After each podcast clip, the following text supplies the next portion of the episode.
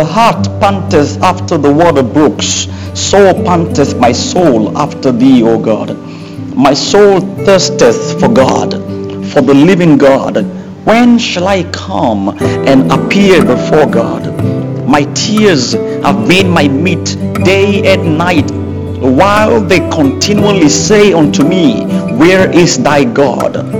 When I remember these things, I pour out my soul in me, for I had gone with the multitude. I went with them to the house of God with the voice of joy and praise with a multitude that kept holiday.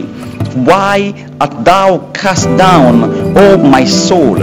And why art thou disquieted in me? Hope thou in God, for I shall yet praise him for the help of his countenance. O my God, my soul is cast down within me.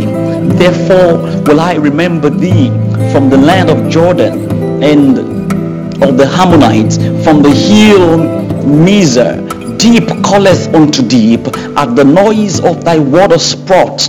All thy waves and thy billows are gone over me. The Lord will command his loving kindness in the daytime, and in the night his song shall be with me, and my prayer unto the God of my life.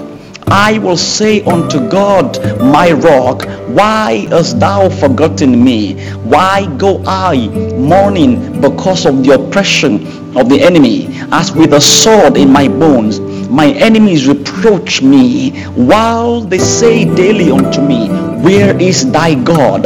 Why art thou cast down, O my soul? And why art thou disquieted within me? Hope thou in God, for I shall yet praise him, who is in the health of my countenance and my God. Amen. Hallelujah.